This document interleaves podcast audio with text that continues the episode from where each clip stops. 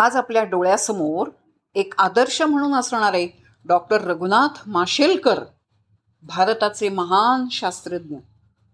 पूर्वी ते सपरिवार इंग्लंडमध्ये राहत होते. वयाच्या अवघ्या एकतीसाव्या वर्षीच त्यांना प्रचंड कीर्ती मिळाली होती. अफाट बुद्धिमत्ता असलेल्या या प्र प्रतिभावंत वैज्ञानिकाला त्यावेळी अमेरिकेतूनही एक अतिशय उत्तम नोकरीची ऑफर आली होती. काय करावं? जावं अमेरिकेला की राहावं इथंच इंग्लंडमध्ये? असं द्वंद्व त्यांच्या मनामध्ये चालू होतं.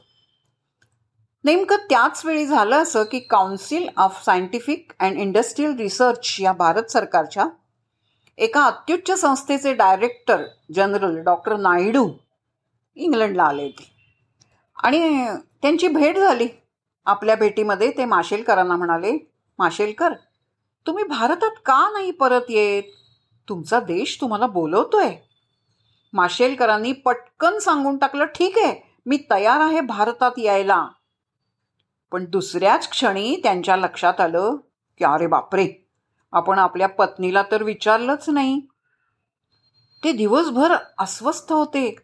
बेचैन होते. शेवटी त्यांनी घरी फोन केला. अगं मी परत भारतात जायचा निर्णय घेतलाय त्यांनी पत्नीला सांगून टाकलं. आणि आश्चर्य म्हणजे वैशालीताई तिकडून म्हणाल्या अहो देश बोलावतोय ना आपल्याला मग आपण गेलंच पाहिजे. आणि बघता बघता मँचेस्टरमधलं ते आपलं घर गाडी ऐश्वाराम सगळं सगळं सोडून श्री आणि सौ माशेलकर भारतात परत आले देखील. तो काळ होता एकोणीसशे चौऱ्याहत्तर पंच्याहत्तरचा. स्वयंपाकाच्या गॅसचं कनेक्शन आजच्या इतकं पटकन मिळत नव्हतं. शिवाय ते दोघे पडले तत्वनिष्ठ. नैतिक मूल्यांवर दूर दृढ विश्वास असणारे. त्या काळामध्ये वैशालीताईंनी अक्षरशः रॉकेलच्या स्टोववर स्वयंपाक केला. पण अन्य मार्गानं लाच देऊन भ्रष्टाचारानं गॅसचं कनेक्शन घेतलं नाही. मिळत होतं तरी घेतलं नाही. आणि पुढे कधीतरी रितसर मार्गानं त्यांना गॅसचं कनेक्शन मिळालं. असं हे देशप्रेमी तत्वनिष्ठ रघुनाथ माशेलकर त्यांच्या नावामागे चौदा वेळा डहाव डॉक्टर लिहावं लागेल. कारण जगातल्या चौदा विद्यापीठांनी त्यांना सन्माननीय डॉक्टरेट ही पदवी दिलेली आहेत.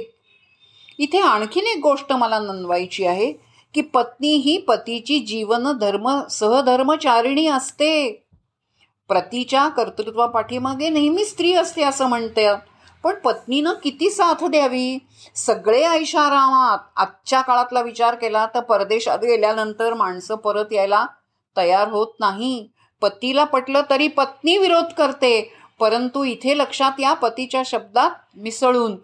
लगेच एका क्षणामध्ये निर्णय घेऊन ते परतात आले भारतात आले आणि येऊन एवढंच नव्हे तर बायकोनी परिपूर्ण साथ दिली. त्यांना ना मोह झाला परदेशातला परदेशातल्या सौख्याचा पैशाचा कशाचाच आज हा विचार करावाच लागेल की आपल्या देशाला आपली गरज आहे ना? मग ते इथे असलं पाहिजे. एक गोष्ट आज मात्र सांगते. देशालाच फक्त नाही आपल्या देशाला आपल्या शिक्षणाची आणि आपल्या आईवडिलांना आपल्या प्रेमाची गरज आहे आपल्या भूमीला आपली गरज आहे हे ओळखावं. आणि भारतामध्येच काय करता येईल ते करावं. सगळीच परदेशाची ओढ असू नये हो. आजचं हे खूप महत्त्वाचं हे माशेलकरांचं जीवन मला तुमच्यासमोर मांडावंसं वाटलं.